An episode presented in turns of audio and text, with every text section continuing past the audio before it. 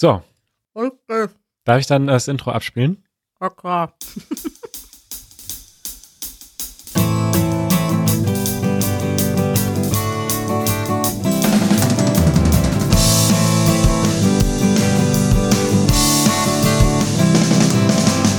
Guten Manuel. Nachmittag, Kari. Mann, ich wollte dir zuvorkommen, aber leider wieder. Oh nein. Und ich denke immer, ich muss schnell was sagen, weil sonst herrscht Stille. weil du ja normalerweise am Anfang nicht redest. Du wartest immer darauf, dass ich was sage. Wir haben schon oft dieses Missverständnis gehabt. Ist ja auch ein Podcast für Fortgeschrittene und gleichzeitig reden ist halt schwierig, aber auch gut. Mir schreiben immer mehr Menschen, dass sie uns gut verstehen können, dass sie den Podcast gut verstehen können. Und das freut mich total, weil ja, vielleicht sollten wir demnächst mal Videos ohne Untertitel anbieten, wenn die Leute schon alles verstehen. Tun wir doch schon. Hä? Es gibt ein Patreon-Tier, man kann uns auf Patreon unterstützen und dann bekommt man die Videos ohne Untertitel. Ja, das stimmt. Aber das könnte ja mal unser Hauptprodukt werden. Wobei, das ist natürlich schön, wenn man Sachen nachgucken kann. Aber mir ist aufgefallen, dass Untertitel auch manchmal leicht nervig sind, wenn man nämlich versuchen möchte, nicht darauf zu gucken. Dann guckt man trotzdem die ganze Zeit. Und so wirft Kari von einem Tag auf den anderen das gesamte Alleinstellungsmerkmal von Easy German, das gesamte Geheimnis von Easy German über Bord. Ach, diese zweisprachigen Untertitel, die wir seit Jahren machen, wo wir aber tausende Stunden an Arbeit rein investiert haben. Ja. Lass uns das doch einfach sein lassen. Mir Richtig. fällt ein, ich will das gar nicht. Doch, wir wollen das schon. Wir haben ja schon so oft darüber nachgedacht. Und es ist ja nicht so, dass alle Leute schreiben, bitte lass die Untertitel weg. Ich glaube, die Untertitel helfen den Menschen, die noch Anfänger sind. Auch wenn die das noch nicht verstehen, können die mit den Videos anfangen zu lernen, weil du wirklich jedes Wort transkribiert hast und überhaupt mal sehen kannst, wo das eine Wort endet und das andere Wort anfängt. Ja, klar. Das kannst du ja am Anfang noch gar nicht hören. Ja, also la- belassen wir es dabei. Ja, Wir werden das jetzt nicht spontan über den Haufen werfen. ja da bin ich beruhigt. Puh, das war knapp. Äh, wollen wir es äh, bei einem minimalistischen Intro belassen diese Woche und direkt einsteigen ins Thema der Woche? Okay, wenn du willst, warum nicht? Thema der Woche. Denn das Thema der Woche ist Minimalismus. Oh, das ist ja dein Lieblingsthema. Das ist eins meiner Lieblingsthemen. Das stimmt. Nach Technology oder zusammen mit Tech. Ja, und Kaffee und ein paar anderen Dingen im Leben. Finde ich schön. Also du hast dir was ausgedacht, ja?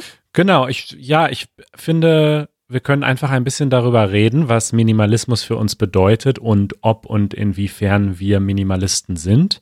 Ich habe ja mal vor ein paar Jahren ein Video dazu gemacht und Leute in Berlin gefragt, was sie davon halten, Mhm. ob sie Minimalisten sind oder nicht. Und es ist eigentlich so, wenn ich über die Videos nachdenke, die ich so produziert habe für Easy German, äh, eins meiner Lieblingsvideos, also von jetzt, von meinen, die ich gemacht habe Mhm. weil irgendwie war das ein lustiger Tag und da waren lustige Menschen dabei, die ja zum Teil gesagt haben, ja, ich finde das auch gut und zum Teil, also ich erinnere mich an das eine Mädel, ich weiß gar nicht, ob die am Ende in der Episode drin war, die gesagt hat, äh, Minimalist, ich bin eher Maximalist. Ja, ja, ja. Ja. Und was war so generell das Outcome, das Ergebnis von dem Video damals? Haben die meisten Leute gesagt, sie mögen es, viele Dinge zu besitzen oder sie wären auch gerne Minimalist? Minimalismus ist ja auch so ein Hipster-Trend, ne, den es so gibt. Oder wie würdest du das beschreiben? Das stimmt. Nee, auf jeden Fall. Und was auch zum Beispiel sehr interessant ist, ich bekomme ständig Empfehlungen über irgendwelche Dokumentationen oder Bücher, die ich mir anschauen soll. Und der große Trend ist ja gerade Marie Kondo, heißt die so, ja, ne? ah ja, Die ja sozusagen, das ist ja so eine Japanerin, die ist auch äh, die aufräumen. ziemlich cool, die räumt auf und die sagt ja immer, ja, Marie Kondo. Und die hat ja so ein Catchphrase, die, äh, wie wäre das nochmal? Jetzt schaue ich gerade. Wie war das nochmal? Scheiße. Also das kommt, da kommen wir jetzt nämlich auch zu meinem Punkt, weil mein Punkt ist, ich gucke mir die ganzen Sachen nicht an, weil ich das Gefühl habe, ich bin so, also ich bin so von Natur aus Minimalist. Ich brauche keine Bücher oder Dokus, die mir das erklären, wie das geht, weil ich äh, das so von Natur aus mache. Ah, does it bring you joy? Das sagt sie immer. Sie sagt immer, man soll sich die Sachen anschauen, äh, die man hat, und dann immer überlegen, does it bring you joy? Does it spark joy? Also bringt es dir Freude? Ja. Äh, das ist so ihr Catchphrase und das ist ja mittlerweile schon ein Meme irgendwie, habe ich das Gefühl. Weil das so populär geworden ist. Ja, und ich wollte dir gerade vorlesen 17 Marie Kondo Quotes that will help you organize and control your life and work. Was ist Nummer eins? Nummer eins ist Visible mess helps distract us from the true source of the disorder. Na, schick mal rüber. Oh je. Können wir verlinken den. Ja, mache ich. Ja. Nee, aber um deine Frage zu beantworten, Kari, äh, Ja. ich glaube, in der Episode haben die meisten Leute gesagt, dass sie ähm, gerne Minimalisten wären, Mhm. es aber zu schwierig finden. Also, dass sie es nicht schaffen, sich von ihren ganzen Sachen zu trennen und dass sie es einfach lieben, neue Sachen zu kaufen und dass sie das Konzept zwar gut finden, es aber nicht schaffen. Aber gibt es denn überhaupt ein festgelegtes Konzept oder eine Definition, was ist ein Minimalist und was ist keiner? Oder ist das einfach, ich stelle mir das eher so vor wie eine äh, Lebensphilosophie, dass man gerne nicht so viele Dinge hat und sich nicht von so vielen Dingen ablenken lässt. Kari, das finde ich ausgezeichnet, dass du das so ansprichst, denn das ist genau Ja. einer, eine, einer der Punkte, die ich ansprechen wollte, weil ich denke, dass die meisten Leute minimalistisch oder Minimalismus so verstehen, dass es bedeutet, man soll möglichst wenige physikalische Dinge besitzen. So, das ist so die einfachste Definition. Aber für mich ist das überhaupt nicht die Definition von Minimalismus. Für mich bedeutet es nicht, dass ich möglichst wenig Dinge besitze, sondern dass ich genau die richtigen dann möglichst viele. eben auch nicht, sondern genau die Dinge besitze, die ich brauche und die wirklich zu meiner Lebensqualität hinzufügen und halt Mhm. das Minimum von dem, was sinnvoll ist und was nötig ist und was gut ist für mich, für mein Leben. Aber das ist halt total individuell, ne? Und abhängig davon, was man macht in seinem Leben und wie man lebt, kann das durchaus mehr sein, kann das durchaus ein Haus voller Gegenstände sein. Oder wie bei mir die letzten zwei Jahre ein Rucksack, der zehn Kilo wiegt und das ist alles, was ich besitze. Das ist ein Spektrum und da gibt es keine, also das Ziel ist nicht, dass ich irgendwann nur noch eine Unterhose besitze und sonst nichts. Das wäre ja auch Quatsch. Wäre aber auch witzig, ne? Ja. ja, Aber es gibt doch auch so Leute oder es gibt dann so, äh, schätze ich mal, ich gucke das auch alles nicht, aber es gibt ja auch so Minimalismus-Gurus, die dann sagen, das Ideal, der, der perfekte Minimalismus ist, wenn du nur noch maximal 50 Gegenstände besitzt. Ja, ich glaube, dass solche Regeln vielleicht helfen können, wenn man eben sehr damit kämpft, dass man das Gefühl hat, zu viel zu besitzen und reduzieren möchte. Dann hilft es vielleicht, so eine Zahl im Kopf zu haben. Okay, ich möchte auf 50 kommen. Aber ich habe nie das Bedürfnis empfunden, ähm, zu zählen, wie viele Dinge ich besitze, sondern bei mir ist es zum Beispiel so tief drin, wenn ich merke, ich brauche etwas nicht mehr oder etwas bringt meinem Leben nicht mehr das, was ich, was es mal getan hat. Zum Beispiel, Doesn't spark joy. ja, also das, ja, tatsächlich. Zum Beispiel, ein Beispiel, ähm, ich habe tatsächlich meine Drohne verkauft jetzt.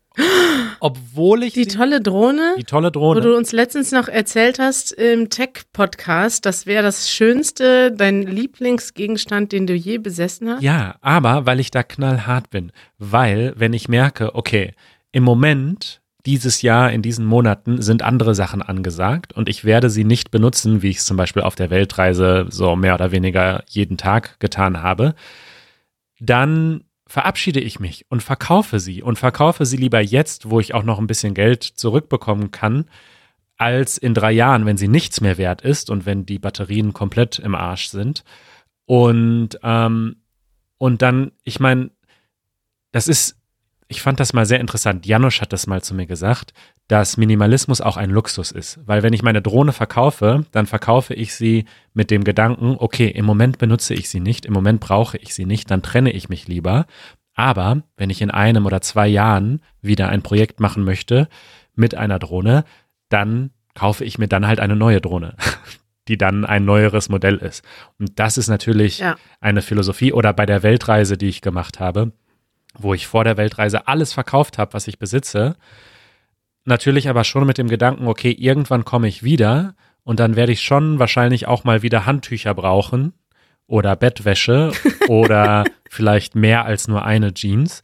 Und dann muss ich mir diese Dinge wieder kaufen. Und das ist schon auch ein, Luxusgedanke, ja. Also wenn man, wenn man, sag ich mal, nicht weiß, ob man sich das erlauben kann, dann wird man wahrscheinlich dreimal überlegen, ob man diese Sachen jetzt verkauft. Okay, zwei Fragen. Ja. Wer kauft Manuels gebrauchte Handtücher? Da warst du scheinbar noch nie auf dem Mauerpark-Flohmarkt, der bei dir irgendwie zwei Minuten zu Fuß ist. Ja, Da musst, da musst du mal verkaufen. Da glaubst du gar nicht.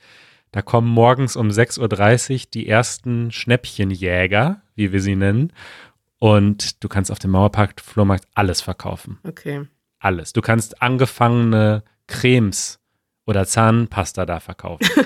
Das geht ab. Ich sag dir, es geht ab auf dem Flohmarkt. Das ist sowohl aus Sicht eines Besuchers eine, eine Empfehlung, die ich hier aussprechen möchte an alle, die mal nach Berlin kommen.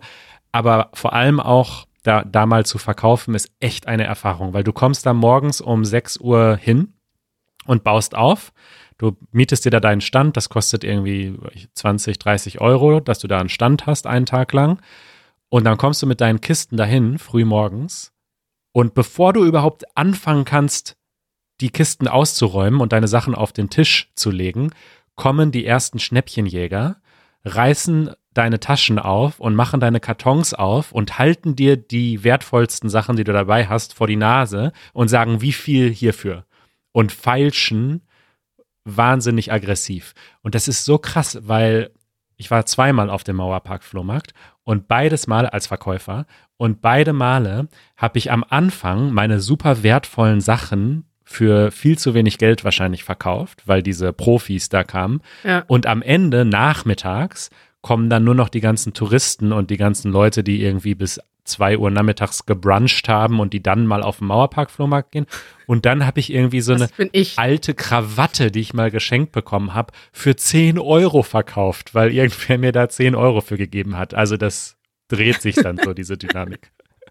Okay, Ja, und so hat man das Geld wieder raus. richtig. Ja. Meine zweite Frage war, du hast eben gesagt, wenn die Batterien im Arsch sind, was heißt denn dieses Wort im Arsch, Manuel? Ja, da, wär, da würde und werde ich bei, den, bei der Vokabelhilfe jetzt ähm, umgangssprachlich in Klammern dahinter schreiben, denn das sollte man nicht, sage ich mal, in einer formellen Situation sagen auf der Arbeit. Mhm. Äh, Im Arsch heißt äh, im Grunde einfach nur kaputt, aber es ist ein sehr umgangssprachlich und leicht vulgärer Ausdruck. Wird aber viel benutzt. Also ich kann jetzt nicht sagen, hey Chef, mein Computer ist, glaube ich, im Arsch. Kommt sehr auf den Chef an, aber in der Regel eher nein. Gut, danke Manuel. Das wollte ich nur wissen Ja. im Sinne unserer Zuhörer. Finde ich gut. Ja. Ja, spannend. Jetzt hätten wir ungefähr geklärt, was Minimalismus für dich ist. Ja, doch, ich habe noch einen, ich habe noch einen Punkt. Weil Ja. es geht für mich nicht nur um materielle Dinge. Für mich bedeutet Minimalismus, wie du vorhin gesagt hast, eine Lebenseinstellung. Hm. Das heißt, ich versuche auch minimalistisch, sag ich mal, mein Leben zu strukturieren. Mit minimalistisch meine ich, es soll simpel sein, es soll nicht komplex sein. Also zum Beispiel Verträge oder Abonnements, äh, wenn ich irgendwie ähm, Versicherungen abschließe oder irgendetwas abonniere oder so. Ich versuche das zu minimieren, sodass ich mich möglichst wenig mit solchen Dingen beschäftigen muss und versuche die Sachen dann auch so, da kommen wir dann zu meiner Ordnung zurück, so zu ordnen und mir zum Beispiel Systeme zu schaffen, dass ich möglichst wenig darüber nachdenken muss. Also wenn ich zum Beispiel einen Vertrag abschließe, dann mache ich mir ja eine Erinnerung, wann der Vertrag gekündigt werden kann. Mhm. Und das ist für mich auch ein Teil von Minimalismus, weil ich dann, also für mich bedeutet Minimalismus, ich muss mich minimal mit Dingen beschäftigen, mit denen ich mich eigentlich nicht beschäftigen möchte. Ah, das finde ich gut. Das gefällt mir. Ja. Jetzt habe ich viel darüber geredet. Wie ist das denn bei dir? Bist du Minimalistin? Ähm, ich würde mich eigentlich nie so bezeichnen, weil ich, ja, ich mich da nicht so sehr mit beschäftigt habe, dass ich genau wüsste, wie Menschen das definieren und wie ich das definieren würde. Aber ich glaube, so nach deiner Definition schon. Und ich finde das Konzept oder die Idee auf jeden Fall attraktiv. Ich bin weitestgehend, habe ich mal drüber nachgedacht, unter Menschen aufgewachsen und bin mit von Menschen umgeben, die keine Minimalisten sind. Und ich finde die Idee, dass man also auch materiell reduziert, die Dinge, die man hat, eigentlich ganz schön. Das gelingt nicht immer, aber das ist bei mir jetzt so nach dem dritten Umzug irgendwann so ein bisschen von alleine so gekommen, dass ich keine Lust mehr hatte, immer so viele Sachen mitzuschleppen.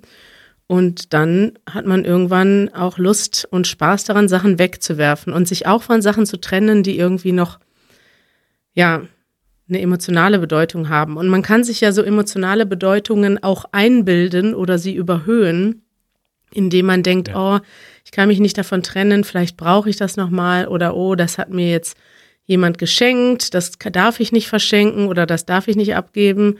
Aber im Prinzip muss man sich von solchen Verpflichtungen im Kopf lösen und einfach wirklich darauf zurückkommen, okay, brauche ich das oder brauche ich das nicht?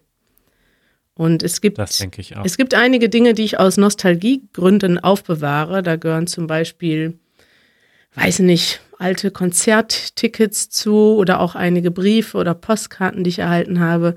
Aber das möchte ich gerne auf eine oder zwei kleine Boxen reduzieren.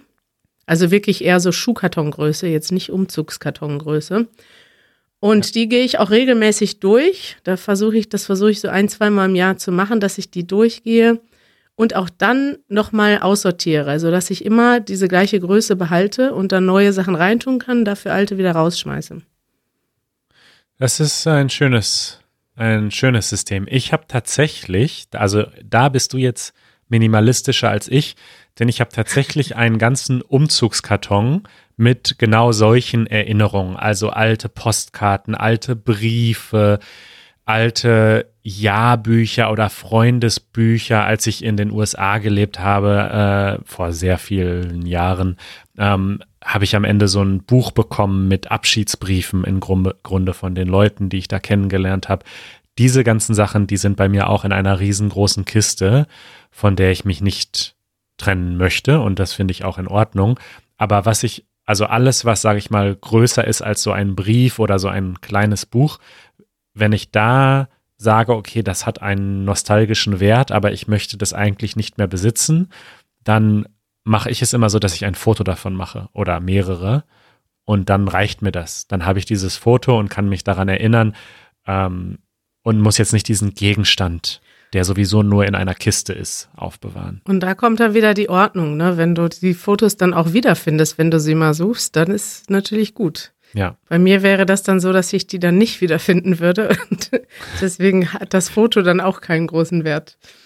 Ja. Und was mir zum Beispiel auch noch eingefallen ist, also für mich ist Minimalismus auch, ähm, also man kann das auf so viele Dinge übertragen. Zum Beispiel liebe ich es auch, ähm, ein Single-Speed-Fahrrad zu fahren. Das ist auch ein bisschen hipster vielleicht, also sehr viele Leute in Berlin machen das, aber es sehr ist. Sehr viele Hipster. Ja, aber es ist auch einfach, also es funktioniert natürlich nur in einer flachen Stadt wie Berlin, wo man keine besonderen Berge hat, sag ich mal. Ja. Aber Single Speed bedeutet ja, man hat keine Gänge, man hat nur diesen einen Gang und dementsprechend auch nur ein Zahnrad vorne und ein Zahnrad hinten. Aha. Und diese Simplizität, ähm, dass das Fahrrad dadurch leichter ist und, und schöner aussieht und weniger schnell kaputt geht, ich liebe das einfach. Also, und immer wenn ich mich dann doch mal irgendwie einen Hang hochschleppen muss und irgendwie mit aller Kraft da hochkommen muss, weil ich nicht runterschalten kann, dann denke ich mir, okay, das ist jetzt gerade anstrengend, aber das ist es mir wert, mhm. weil Dafür habe ich ein wunderschönes minimalistisches Fahrrad. Ich habe gerade mal ähm, Hipster ähm, bei Wikipedia nachgeschlagen, um mal zu gucken, was eigentlich die offizielle ähm, Definition davon ist. Und da steht der schöne Satz, man versteht sich zwar als Subkultur, ist aber inzwischen eher dem Mainstream zuzuordnen. Interessant, okay. Aber so gesehen, wenn das, ähm, jetzt wo ich weiß, was ein Single Speed ist, mein Fahrrad, was eigentlich, ich habe zwei Fahrräder, ich, hab, ich besitze gar kein eigenes Fahrrad, ich be, fahre derzeit das Fahrrad von Jeremy und der fährt das Fahrrad von Janusz. Also wir haben eine Tauschkultur. Und die beiden Fahrräder, die sind quasi auch unfreiwillig Single-Speed-Räder, denn man, die Gangschaltung funktioniert nicht mehr. Okay, das ist ein unfreiwilliges Single. Die sehen nur nicht so, so cool aus, deswegen, ja. Quasi mit allen Nachteilen des Single Speeds und allen Nachteilen einer Gangschaltung. Ja, richtig, ja. ja, super.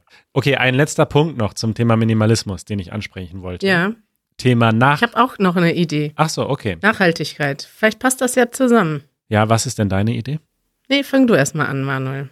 Na, Nachhaltigkeit. Also ich denke, Minimalismus kann man so oder so betreiben. Also man kann das, sagen wir mal, komplett egoistisch machen und einfach sagen, ach, ich bin reich und jetzt habe ich dieses iPhone zwei Monate benutzt und jetzt gibt es ein neues, dann schmeiße ich das jetzt irgendwie auf, in den Müll und kaufe mir ein neues, weil ich Minimalist bin. und das ist sicherlich, also wenn man das sich überhaupt erlauben kann, falsch und blöd. Also das war jetzt ein extremes Beispiel, ja, aber das kann man ja auch mit mit Büchern zum Beispiel. Ja, ein altes Buch, schmeiße ich das jetzt einfach weg.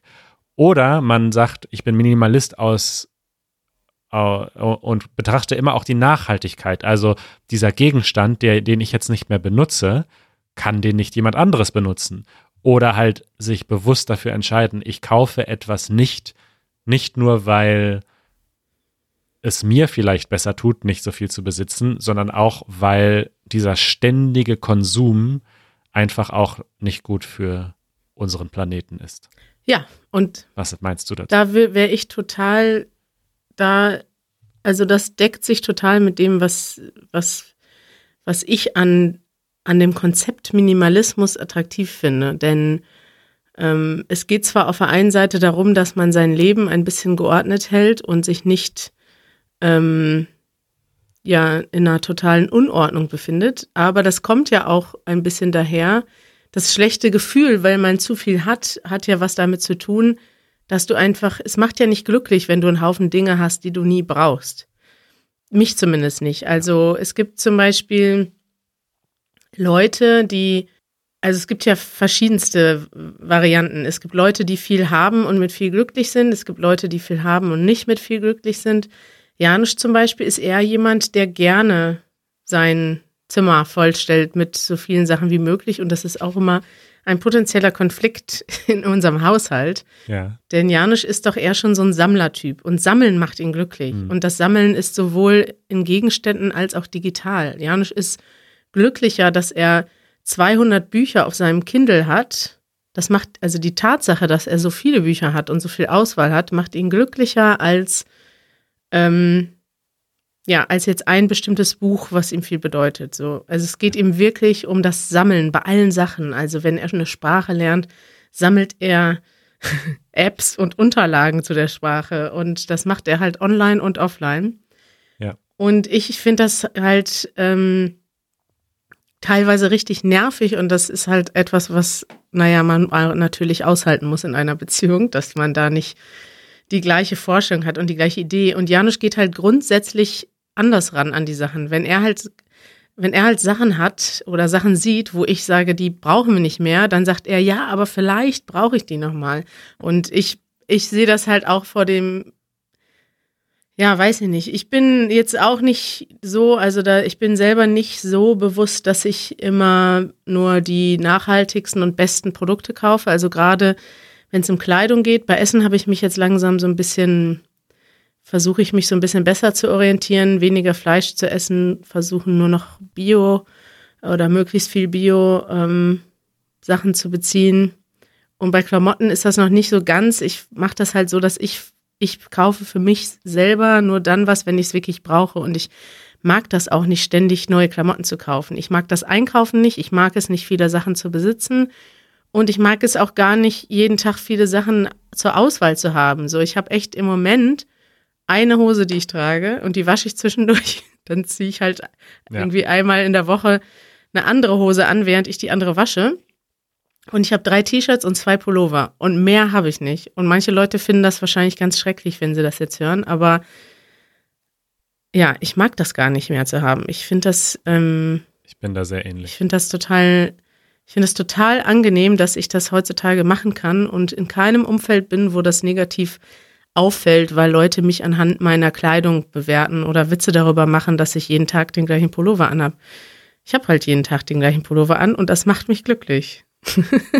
ja. Und ich mach, ich finde das nicht so schön, auch aus Nachhaltigkeitsgründen, dass wir irgendwie für 10 Euro T-Shirts kaufen oder sogar für 5 Euro, die irgendwie unter menschenverachtenden Bedingungen in Bangladesch oder Indien oder sonst wo hergestellt werden und die dann hier einfach rumliegen oder direkt wieder in Müll wandern, weil jemand die nicht braucht oder ja.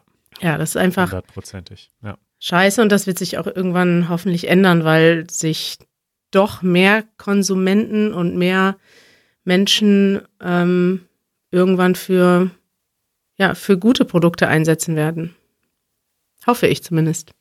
Das hoffe ich auch. So, hattest du noch einen anderen Punkt oder war es das?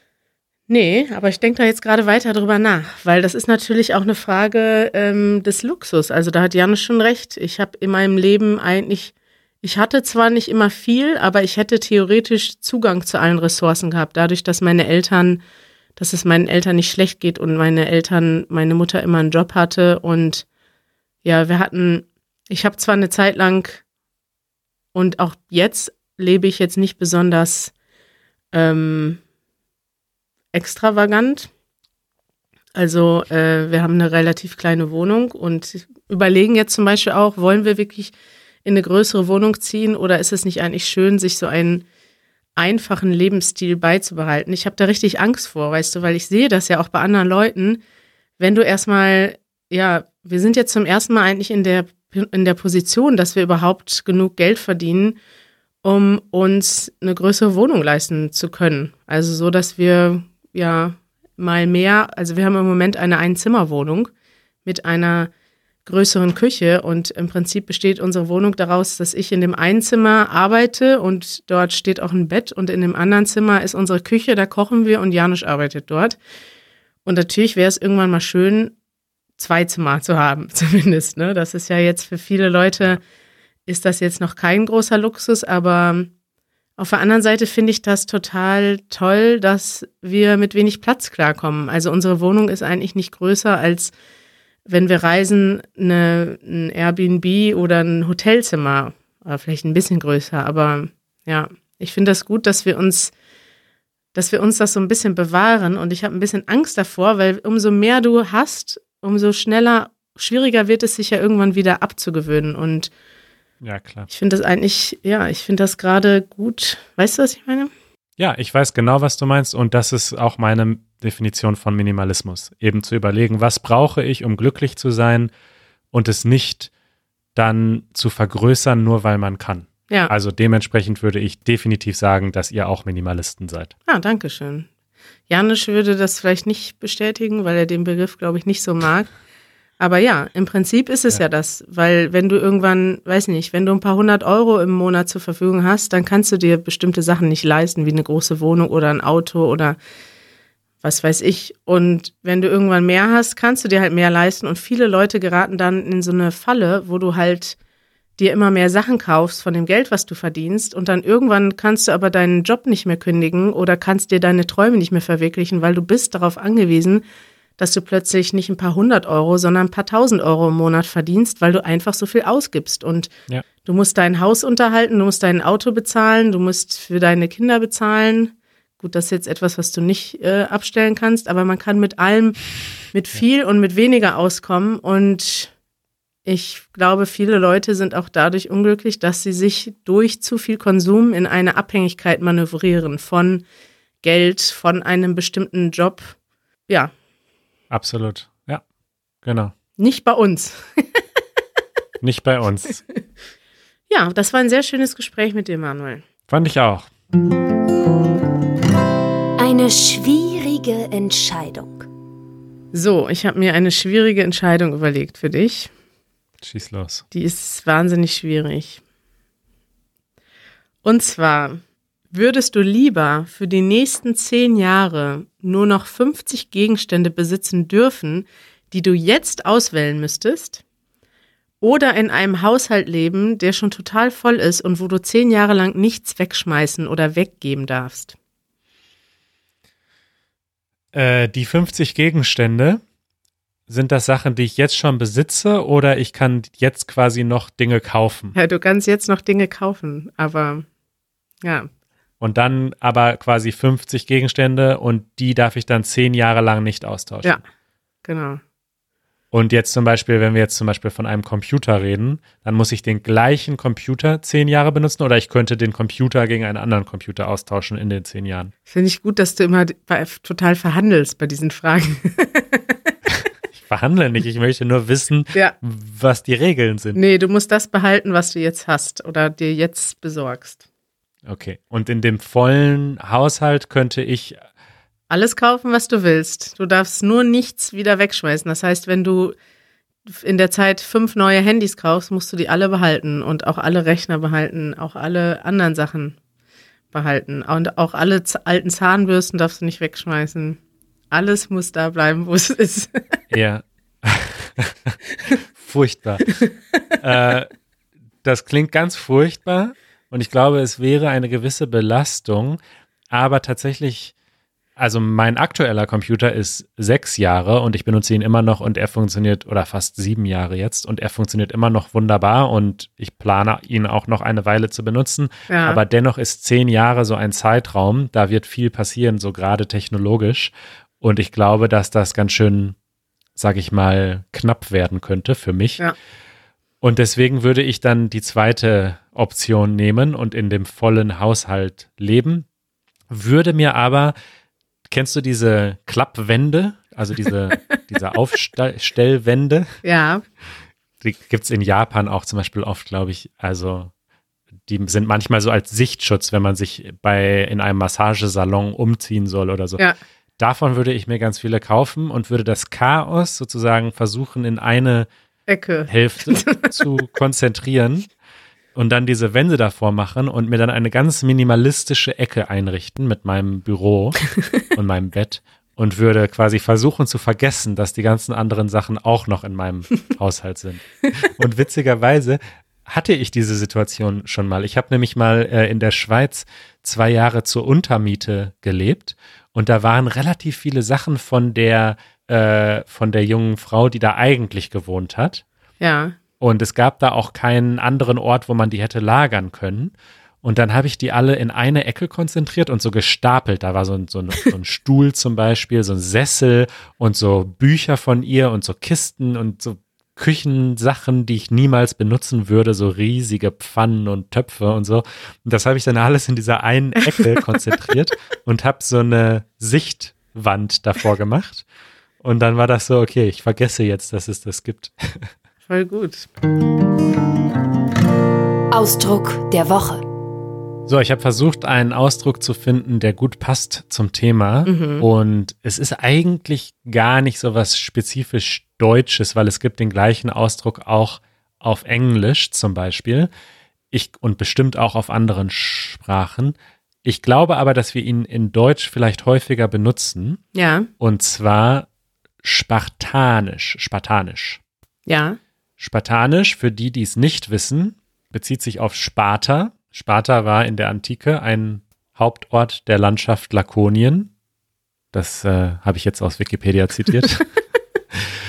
Und wofür waren die Spartaner berühmt, Kari? Äh, dass sie kämpfen konnten. Das stimmt. Sie hatten das berühmte spartanische Heer. Und wofür war, waren diese Kämpfer berühmt? Und keine Ahnung. Generell die Gesellschaft? Ehrlich gesagt. Tut mir leid. Na, dass sie äh, sehr einfach und schlicht gelebt haben. Aha. Also zumindest sagt man das. Und daher kommt dieser Ausdruck. Denn mir wurde zum Beispiel schon öfter gesagt, oh, deine Wohnung ist aber spartanisch eingerichtet. Ist das dann positiv oder negativ? Hm, das ist eine gute Frage. Ich glaube, das kommt darauf an. Das könnte so oder so Es kommt drauf an, wie derjenige das sagt und warum er das sagt. Mhm. Also ich glaube, oft ist es auch einfach neutral. Also es ist einfach eine Feststellung. Oh, ist aber spartanisch eingerichtet hier. Du hast ja nicht viele Bilder an der Wand, du hast nicht viele Möbel. Hier ist, ist es sehr einfach und schlicht, auf das Nötigste beschränkt. Und das, da sagt man dann spartanisch, da ist dann alles mit drin in einem Wort. Also es könnte sein, dass es nicht als Kompliment gemeint war, aber bei dir als Kompliment ankommt. Tatsächlich in Berlin habe ich äh, mal eine Zeit lang in einer Wohnung gewohnt. Da hatte ich schon zwei Jahre da gewohnt. Äh, dann kam mich jemand besuchen, oh, der mich jetzt nicht so kannte und meinte, oh, bist du gerade erst eingezogen? Und ich so, nein, ich lebe schon seit zwei Jahren hier, weil es so spartanisch eingerichtet war. Und was hattest du dann da? Also wieso sah das spartanisch aus? Na, weil die Wände waren weiß, ich hatte keine Bilder an der Wand und ich hatte auch keinen Schrank. Das heißt, ich hatte noch so Umzugskartons da stehen und da drauf lag, lagen einfach meine Klamotten. Ja, voll gut. Ja. Aber wir brauchen noch ein zweites Beispiel. Wann könnte man noch spartanisch sagen? Ähm, spartanische Ausrüstung vielleicht? Ja. Ein YouTuber mit einer spartanischen Kameraausrüstung. Kann man das sagen?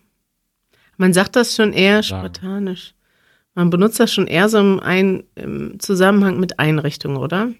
Ja, das stimmt. Ich glaube auch. Meistens benutzt man es in Deutschland mit Einrichtung, Wohnung, Haus. Hier auf der Seite ist noch ein Beispiel. Die Website ist recht spartanisch gestaltet. Ja, das kann man auch sagen. Wenn die, aber das, also für mich klingt das immer ein bisschen negativ, weil wenn ich das positiv sagen wollen würde, würde ich sagen schlicht oder übersichtlich oder Ah, weiß ich nicht. Vielleicht habe ich das immer falsch interpretiert.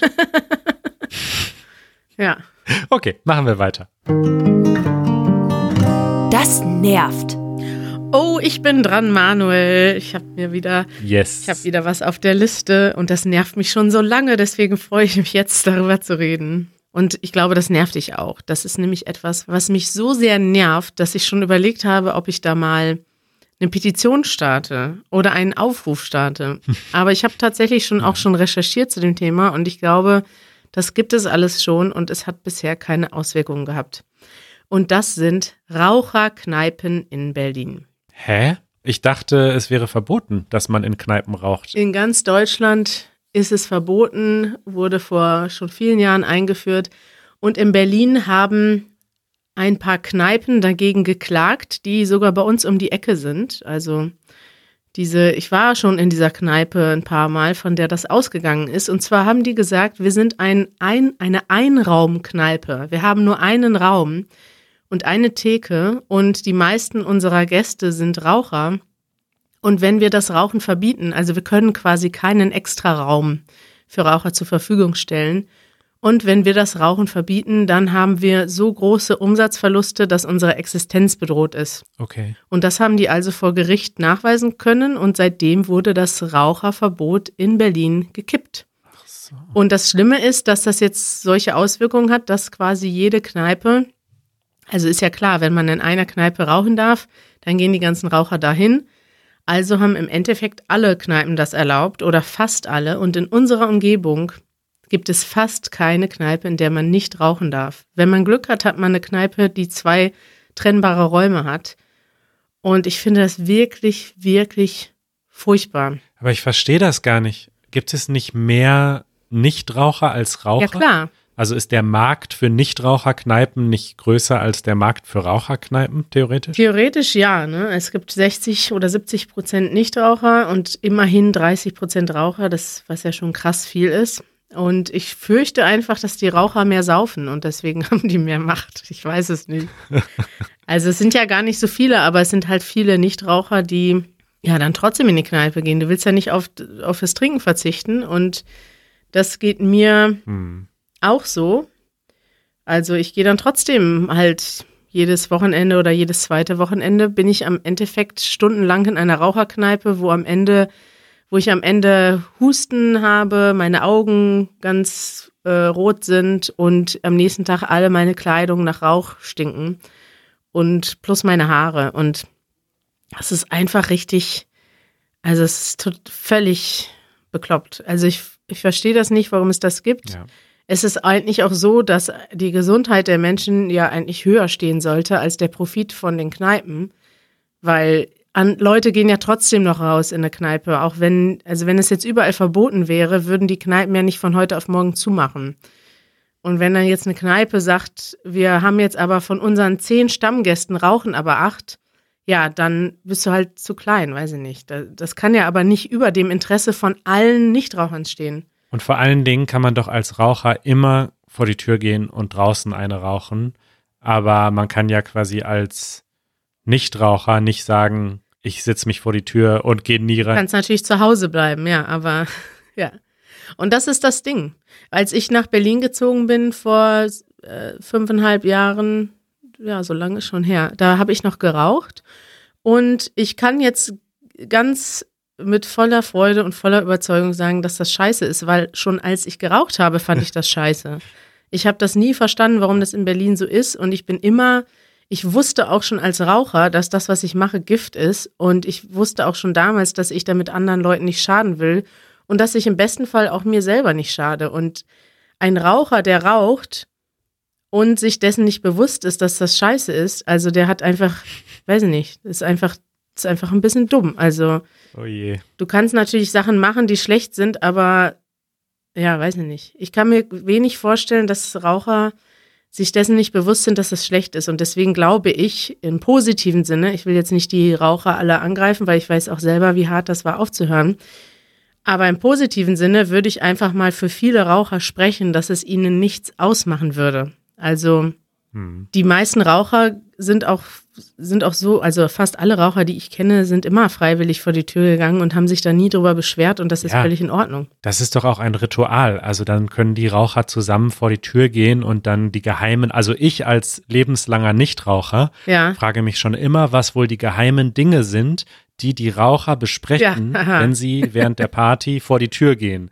Und so, obwohl ich nie überlegt habe, deswegen mit dem Rauchen anzufangen, ist es tatsächlich so, ich denke immer, hm, okay, die haben jetzt ihre Zeit zu zweit oder zu dritt, wo sie ja. quasi sich der Party entziehen. Ja. Und das ist doch irgendwie auch in gewisser Weise ein exklusiver Club und das sollten sie doch zelebrieren und nicht alle anderen dazu zwingen, mitzurauchen. Ja, ist auch so. Ich bin da voll äh, bei dir und unterstütze diese Initiative. Und ich glaube, der einzige Grund, warum mich das persönlich nicht so nervt, ist, dass ich deutlich seltener in eine Kneipe gehe als du. Ja, ich habe einfach, ich habe Bock auf Trinken, also kann ich auch ehrlich zugeben. Ich habe wirklich regelmäßig Lust, mit meinen Freunden irgendwo hinzugehen und dann trinken wir ein paar Bier ja. oder ein paar Wein und erzählen uns Geschichten und dann in Deutschland ist man ja auch mal ein ja. bisschen steif, dann wird man so ein bisschen lockerer und erzählt sich dann noch ähm, emotionalere und ehrlichere Geschichten. Irgendwann sind alle betrunken und dann kann man sich endlich das sagen, was man sich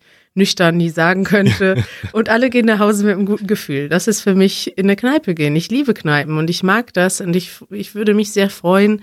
Berlin hat eine schöne Kneipenkultur. Das einzige Problem ist die scheiß Raucher. Es ist wirklich, ich war jetzt gerade am Samstag, Freitag, wann war es? Freitag wieder unterwegs und wir waren in, nacheinander in drei Raucherkneipen und du kannst einfach, du gehst dann auch nicht in die nicht, also die, die nicht Raucherkneipen sind, das sind auch wirklich nicht die schönsten und coolsten Kneipen. Und da gehst du dann halt am Ende im Endeffekt nicht hin. Hm. Und ja, Rauchen ist eine soziale Tätigkeit, wenn du, wenn du das so schreiben willst. Also Raucher sind tatsächlich auch besser im Smalltalk, würde ich sagen, weil sie da regelmäßig drin geschult werden. Als Deutscher ist man ja schlecht im Smalltalk, aber Raucher müssen sich ständig unterhalten. Und ähm, tun sie dann auch. also ich habe schon sehr viele nette Leute kennengelernt durch Rauchen.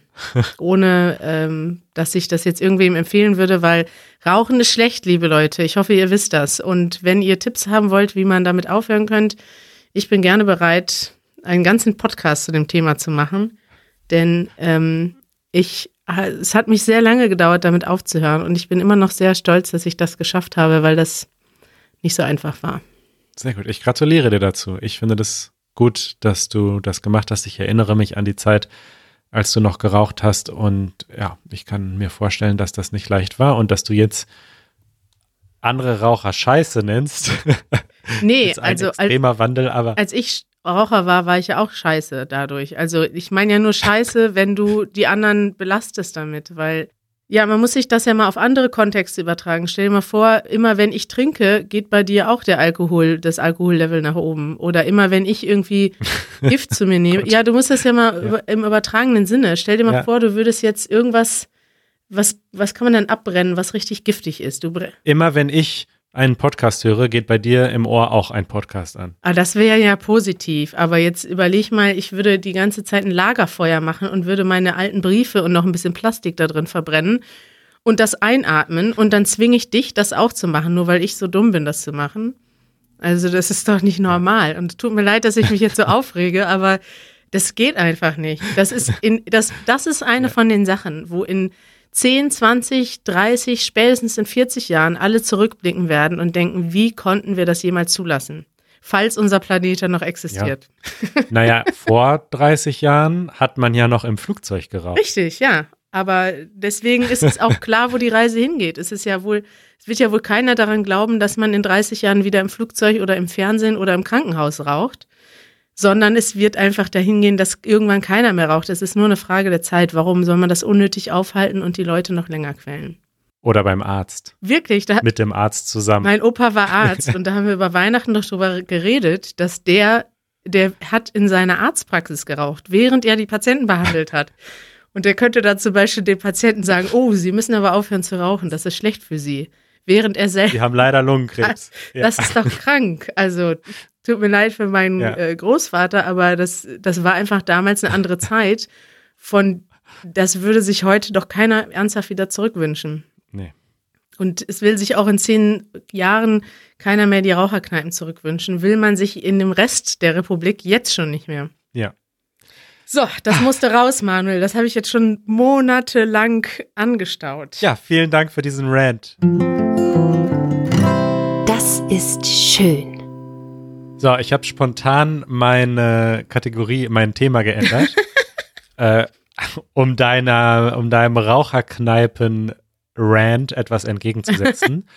Nein, es hat eigentlich nicht so viel damit zu tun, außer dass es etwas ähnliches ist vom Konzept wie eine Kneipe, und zwar Cafés, beziehungsweise ins Café gehen. Und mhm ja, ich glaube, das geht vielen Leuten so, insbesondere Leute, die so wie ich im Moment und seit langer Zeit keinen festen Arbeitsplatz hat. Also ich gehe in kein Büro, ich gehe zu keiner Arbeit, um zu arbeiten, sondern alles, was ich arbeite, mache ich an meinem eigenen Computer und kann das eigentlich machen, egal wo, mhm. solange ich dort ein bisschen Ruhe habe und Internet meistens.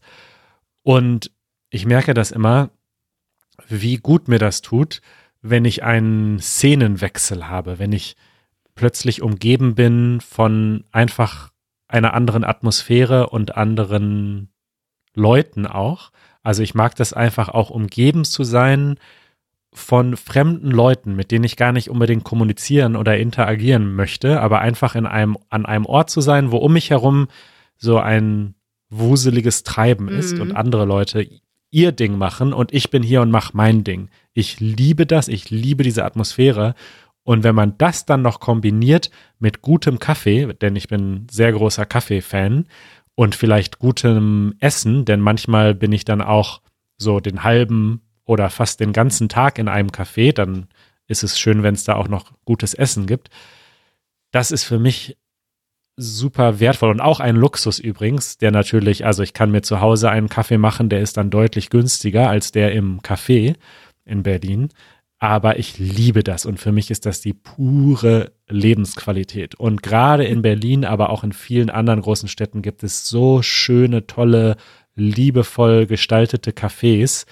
Ja, das macht einfach Spaß. Ich frage mich immer, wie sich das finanziert, wenn da Manuel sitzt und der sitzt dann irgendwie sechs Stunden im Café und hat im Endeffekt zwei Kaffee getrunken und ein Brötchen gegessen. Können die Cafés sich so unterhalten? Ja, ich sag, ich habe das mal eine Dokumentation über Starbucks ähm, ja, gesehen. Ja, die wollte ich dir gerade empfehlen. Die, ah, pass auf, dann empfehlen wir die. Ja, können wir ja einfach hier empfehlen. Das war so eine Art Dokumentation über Starbucks. Mhm. Ähm, und da, also Starbucks ist natürlich nicht ein Café, in das ich mich setze zum Arbeiten. Nein. Also, ich das noch nie gemacht hätte auf Reisen manchmal, wenn es nichts anderes gibt, aber in Berlin gibt es wirklich keinen Grund, zu Starbucks zu gehen. Und bei Starbucks ähm, ist es so, haben sie in der Dokumentation gesagt, Starbucks mietet sich ja in diese unglaublich teuren zentralen Locations ein. Mhm. Also die zahlen eine unglaubliche Miete dafür, dass man da sitzen kann mit seinem Laptop. Und wie finanziert sich das? Und bei Starbucks kann man ja wirklich äh, zehn Stunden sitzen und einen Kaffee trinken und das ist okay. Und das finanziert sich einfach dadurch, dass ich glaube 70 oder 80 Prozent, was haben sie gesagt, der Leute ihren Kaffee to go nimmt. Ja. Und dass man da auch sitzen kann und arbeiten kann, ist eigentlich eine reine Branding-Sache. Ja. Also das ist nur so etwas sozusagen, also so will Starbucks halt gesehen werden, aber ihr Geld verdienen sie mit den mit dem Kaffee in den Papierbechern. Ja, und sie haben den Kaffee halt auch entsprechend teuer. Aber ich fand das ganz interessant an dieser Doku, ähm, diesen Aspekt fand ich interessant, dass sie sozusagen den, den sozialen Raum auch ein bisschen neu erfinden wollten. Dass sie sagen, okay, wir haben hier einen Raum, der ist so ein bisschen in der Mitte zwischen Privat und Öffentlichkeit. Dass du eben, du bist quasi bei Starbucks wie, du sollst dich wie zu Hause fühlen, aber trotzdem nicht allein. Also das, was du auch gerade beschrieben hast. Ja. Und das haben die auch zu ihrer, das haben natürlich alle möglichen anderen Cafés auch, aber das haben die im Prinzip zur Marke gemacht, die sie verkaufen. Denn bei Starbucks äh, verkaufst du im Prinzip, ähm, du, du kaufst dir nicht nur einen Kaffee, sondern du kaufst dir quasi eine Art von sozialem Ansehen und sozialem, Ja. ähm, wie sagt man das? Ja, auch ein Lebensgefühl. Ja, ein Du Lebensgefühl. sitzt in einer schönen, und das ist eben nicht so ein kaputtes Café, sondern das ist schön eingerichtet. Die haben ja auch ein wahnsinnig viel ähm, Wert gelegt auf das Design, dass diese, dieses Branding ist ja auch in dem Design drin, dass zum Beispiel alle Tische rund sind und keiner, kein Tisch eckig, dass die Tische immer irgendwie zur Gruppe hin ausgerichtet sind, also so, dass du immer eigentlich die anderen im Blickwinkel hast und solche Sachen. Und das ist schon ganz interessant, dass es überhaupt solche sozialen Räume heutzutage, weil mit Starbucks hat sich das ja auch so als Trend für, mittlerweile gibt es ja zig solche Marken, Ja. die, Solche Ketten. genau, die das Ja. Gleiche wollen im Prinzip. Ja. Ja, Sehr gut. Ich habe das Gefühl, wir kommen heute immer in jedem Segment vom Thema ab, aber ich genieße das total. ja, vor allem reden wir jetzt schon wieder so lange, dass wir gleich, Oh wir Gott. müssen jetzt was rausstreichen, Ja. Manuel, damit wir noch Janusz anrufen können. Janusz philosophiert. Hallo! Janusz? Warte, warte, warte, warte, warte, weil ich habe jetzt mal eine Sekunde. Tut mir leid. So, wir haben jetzt gerade Janusz angerufen und äh, er ist noch nicht bereit. Er sagt, warte, warte, warte. Das heißt so viel wie warte, warte, warte. Janusz, was machst du denn gerade? Okay, ich habe gecheckt, ob der mm, Logix aufnimmt, weil letztes äh, letztes äh, letztes Mal ha, hat er ausgesetzt und jetzt habe ich natürlich dementsprechend ein Traumata und muss zweimal nachprüfen. Ein Trauma. Traumata ist Plural. Ich Also habe zwei Traumas. äh, zwei Traumata. Janusz, wir haben heute eine Überraschung. Wir haben nämlich eine Frage von unserem Zuhörer Philipp aus Prag, der aktuell allerdings in Tübingen wohnt. Und Philipp hat eine Frage an dich, die ist aber eher politisch oder gesellschaftlich, würde ich Oh. mal sagen, als philosophisch. Ja, Bist du bereit? ich bin bereit. Ich habe mich ja in meiner Jugend sehr politisch ähm, betätigt, indem ich den kommunistischen, verbrecherischen Re- Regime bekämpft habe. Sehr gut, Janusz. Und vielleicht hat das ja auch äh, schon etwas damit zu tun, denn die Frage ist, warum gibt es einen Unterschied zwischen dem deutschen Verhältnis zur Europäischen Union und dem polnischen Verhältnis zur Europäischen Union und generell zur europäischen Identität? Denn beide Länder sind ja in der EU, aber es scheint so, als würden sich die Deutschen mehr mit Europa identifizieren als die postkommunistischen Länder. Ist das so? Und wenn ja, warum? Ja, eine sehr, sehr komplexe Frage. Ich kann jetzt nur mehr oder weniger zufällige ähm, Gedanken darstellen, weil das systematische Erklärung wäre zu, zu lange, ja, und ihr wollt ja eine kurze Antwort. man muss Polen ein bisschen verstehen. Polen war 130 Jahre äh, gar nicht auf der Karte Europas, war quasi okkupiert von äh, Preußen, von der russischen Monarchie und von der äh, äh, Aust austro-hungarischen Monarchie. Ja, 130 Jahre, das ist sehr, sehr, sehr ähm, lange Zeit und das hat sehr wehgetan, weil davor war Polen ein eine sehr starke starker Königreich, äh, das äh, ähm, mitgesprochen hat, ja. Und plötzlich hat man Polen reduziert äh, zu einem versklavt im Grunde. Und dementsprechend hat man auch die polnische äh, Bevölkerung und das polnische Kulturgut äh, auch all die Jahre unterdrückt und nicht äh, unterstützt. Ja, äh, die Leute hatten immer mehr oder weniger die Rolle des äh, äh, Servants zu spielen. Ja? Äh, und dann hat Polen nach dem Ersten Weltkrieg die Freiheit errungen, nur weil Deutschland den Ersten Weltkrieg, äh, Weltkrieg verloren hat und am Boden lag, ja. Und so ist Polen gelungen, die Unabhängigkeit zu gewinnen. Und 20 Jahre später sind sie wieder versklavt. Und zwar zuerst die ersten fünf Jahre von dem Nazi-Regime und dann 40 Jahre durch den kommunistischen Regime. Und dann, warte, 1989 gewinnt Polen äh, die Unabhängigkeit und die wollen sie nicht abgeben. Sie, sie wollen unabhängig bleiben. Das ist ein, ein Kulturgut, das, das unermesslich wichtig ist in Polen. Ja? Wir wollen unabhängig sein. Wir sind Polen, wir haben unser Land, wir haben Hektoliter Blut vergossen für unser Land. Äh, wir, wir haben geträumt und geweint nach unserem Land und gebetet nach unserem Land und das, jetzt haben wir das Land und jetzt wollen wir das Land behalten. Und bei den Verhandlungen mit der Europäischen Union hat, ähm, hat man gesagt, na, natürlich könnt ihr euer Land halten. Natürlich seid ihr weiterhin unabhängig. Natürlich äh, lassen wir euch eure wichtigsten Entscheidungen zu der Zukunft unseres äh, eures Landes und eures Volkes ähm, alleine treffen. Äh, und kurz danach, sobald es so ein bisschen der erste Stress kam, äh, hat man das dann aber doch verweigert, ja, und, und gesagt, ja, Polen ist scheiße, Pol, Polen will nicht, äh, will nicht jetzt mitmachen. Okay, Janusz, können wir jetzt mal ganz kurz einen Punkt machen, weil das geht jetzt ein bisschen zu weit schon bei der ganzen Beantwortung. Ja, tut mir leid, ich bin selber Pole und bin selber emotionell da engagiert. Das ist auch okay. Weil, weil ich sag, ich sag ja, ich, ich hätte auch mir gewünscht, dass Polen anders reagieren würde, ja, reifer und ruhiger und mit weiteren Blick. Aber das sind sie eben nicht. Sie sind nicht reif. Sie brauchen noch Zeit. Auch Ostdeutschland braucht Zeit. Aber äh, ja, jetzt wird mal ganz locker. Das Thema ist sehr emotional. Man merkt auch, dass du sehr emotional sprichst. Ich kann das aber auch nachvollziehen und ich glaube, das ist etwas, was viele Leute in jetzt in den ähm, alten europäischen Ländern und auch in, in Deutschland, in Westdeutschland nicht verstehen und nicht nachvollziehen können, warum das so emotional ist.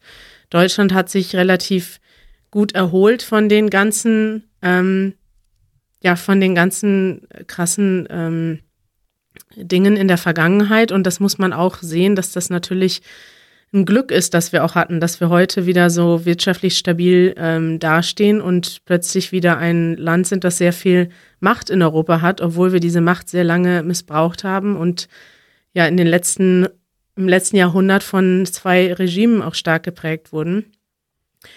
Und ich glaube, dass man die polnische Sicht und auch die Sicht der ehemaligen Staaten der Sowjetunion in Westdeutschland eher nicht so stark beachtet. Und deswegen kann man dieses Emotionale, was du gerade rübergebracht hast, dieser Fakt, dass Polen so lange nicht unabhängig war, nicht so ganz nachvollziehen. Und ich glaube, bei der EU selber, das sind ja jetzt 30 Jahre Geschichte, seit der Unabhängigkeit von der DDR und der EU äh, und, und Polens, und da hat man sich langsam angenähert und Polen ist irgendwann Teil von der EU geworden. Und natürlich kann ich das nachvollziehen, dass es da jetzt ein Gefühl gibt, dass man plötzlich wieder fremdbestimmt ist, in Anführungszeichen. Man muss aber auch sehen, dass diese Fremdbestimmung nur teilweise tatsächlich so ist. Es gibt ja einige Regeln, die werden von der EU bestimmt, das ist aber für ganz Europa natürlich so.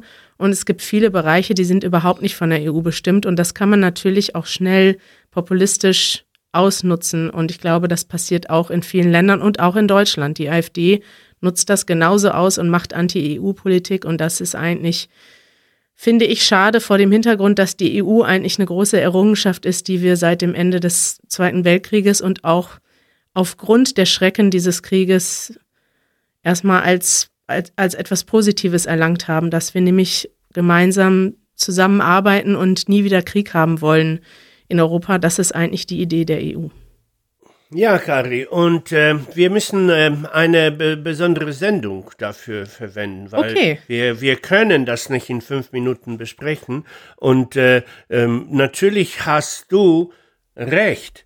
Und ich würde aber nur kritisieren, ein Politiker soll Recht haben, aber soll auch einen Plan haben, wie erreiche ich das, was ich will. Ja?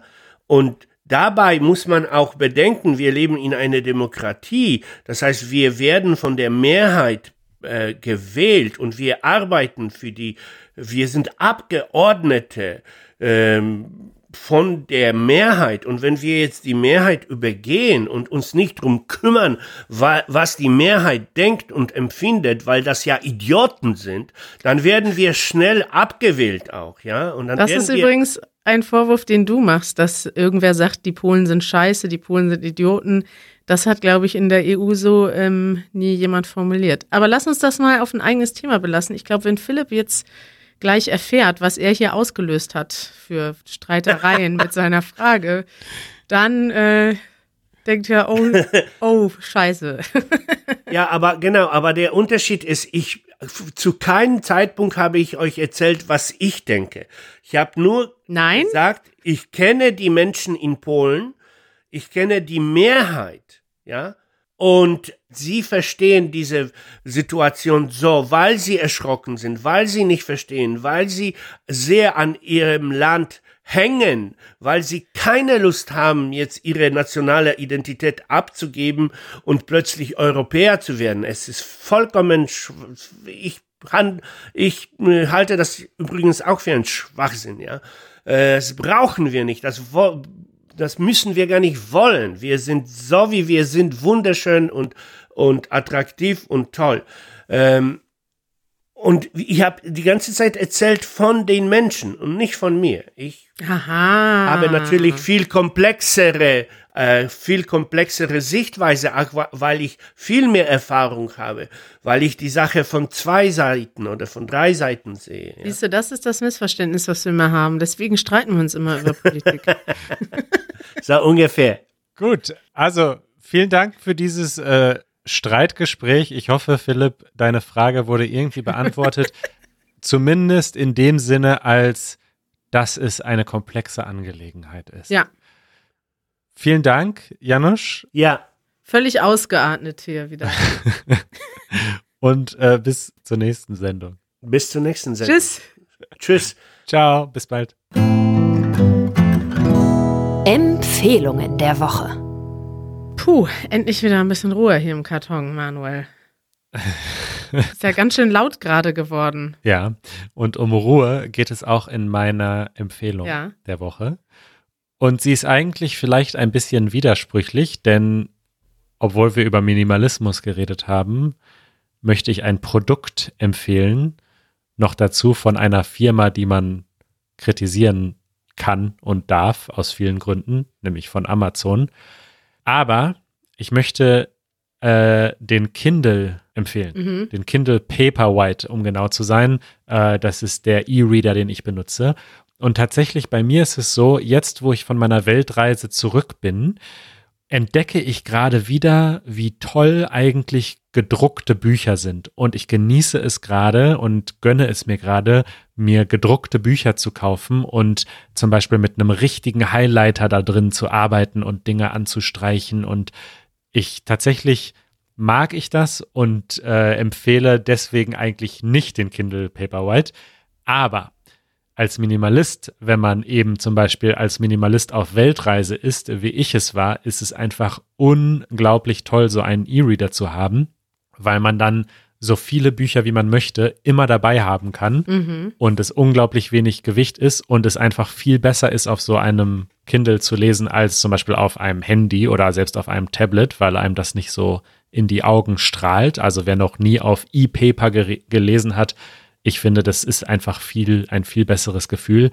Und jetzt der Grund, warum ich es in unsere Empfehlung der Woche hier habe, ähm, beim Sprachenlernen ist es so wertvoll. Also ich habe zum Beispiel in den letzten Monaten sehr viele äh, Bücher auch auf Spanisch gelesen und auch auf Englisch natürlich. Und immer wenn ich ein Wort nicht weiß, muss ich nur den Finger draufhalten auf das Wort und zack, da ist die Übersetzung beziehungsweise die Definition.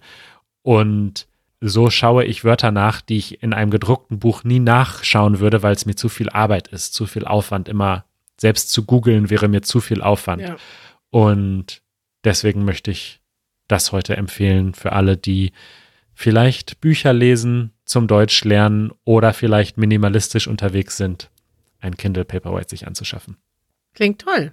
Und du, Kari, du hast, ich sehe hier in unserer Notiz eine Webseite, die ich nicht kenne. Ich bin sehr gespannt. Ja, während ich ähm, mit dir, dir zugehört habe, spiele ich schon fleißig rum auf der Website. Und zwar heißt diese Website thetruesize.com und wurde mir kürzlich von meinem Freund äh, Konrad empfohlen. Und da geht es darum, also es ist eigentlich eine Weltkarte und diese Weltkarte erlaubt es, Ländergrößen zu vergleichen. Denn die Weltkarten, die wir so kennen, die sind ja, ich weiß gar nicht, wie man das professionell ausdrückt, aber die sind ja quasi geglättet. Das heißt, die oberen Länder werden ja quasi größer dargestellt, als sie tatsächlich sind, weil das ist ja oben ist der Durchmesser des Kreises ja geringer als zum Äquator hin und deshalb ist das oben ges ges gestreckt quasi, ja, kann man das so sagen? Ja. Und auf dieser Seite, da kannst du also hingehen, du kannst ähm, als, ich glaube, als so Default-Setting, also wenn du einfach so jetzt auf die Website gehst, dann siehst du zum Beispiel Afrika und in Afrika drin sind die, ähm, was heißt denn nochmal Shape auf Deutsch? Form. Die Form, danke Manuel, danke. Die Form von den USA, Indien und China liegen in Afrika drin. Und die USA und auch äh, China liegen ja ein bisschen nördlicher vom Äquator, die USA noch stärker nördlich. Und die werden also, die USA werden auf den meisten Karten größer dargestellt, als sie sind. Und wenn man die mal so in Afrika reinzieht und um den Äquator reinzieht, ist das ganz interessant, wenn man sieht, dass allein die obere Hälfte von Afrika viel größer ist. Okay, ich verstehe jetzt erst die, äh, diese Seite. Ich kann hier ein Land eingeben. Genau. Und dann kann ich das Land irgendwo hinziehen auf die Karte. Genau. Du kannst über ein anderes Land drüber ziehen und dann wirklich die Größe vergleichen. Und zum Beispiel, was ich mich nämlich immer, was ich schon mal gehört hatte und nie so richtig geglaubt habe, aber jetzt hier wirklich sehr schön nachvollziehen kann, ist, dass Kalifornien ungefähr die gleiche Fläche hat wie Deutschland. Ja, Es ist äh, 420.000 Quadratkilometer für Kalifornien und 300, es ist sogar größer von der Fläche als Deutschland. Kalifornien ist größer als Deutschland. ja, Kalifornien ist auch größer als Norwegen, Finnland, England, Das ist doch unglaublich. Frankreich. Sp ja, es ist, das vergisst man ganz oft, ne? Aber das ist dann noch stärker ausgeprägt, weil Kalifornien quasi ein Staat in den USA ist. Tja, interessante Karte, wo man mal mit rumspielen kann. Ich liebe Karten. ja, tatsächlich. Also zum Beispiel, wenn man mal Russland auf Australien zieht, also so auf einer normalen Weltkarte sieht Russland so viel gigantischer aus als Australien. Ja. Aber so viel größer, also es ist schon größer aus als, als Australien, das will ich jetzt damit nicht sagen, aber der Unterschied wirkt nicht mehr ganz so krass. Ja, Und wir sehen hier auch, Australien hat siebeneinhalb Millionen Quadratkilometer ungefähr und Russland 17 Millionen. Ja, ist schon mehr als doppelt so groß, aber trotzdem auf der Karte sieht es irgendwie noch größer aus. ja. Oder zum Beispiel Ägypten, ne? Wenn du auf der Karte Deutschland und Ägypten siehst, sieht doch fast gleich groß aus. Wenn du Deutschland jetzt auf Ägypten draufziehst, dann siehst du, dass Ägypten ne, doppelt so groß ist. Ungefähr. Ja, gut, das war meine Empfehlung, Toll. Manuel. Vielen Dank. Richtig gut. Beziehungsweise Konrads Empfehlung. Von dem habe ich das ja ursprünglich. Ah ja. Danke, Konrad. Eure Fragen. So, eine kurze Frage zum Schluss Ja.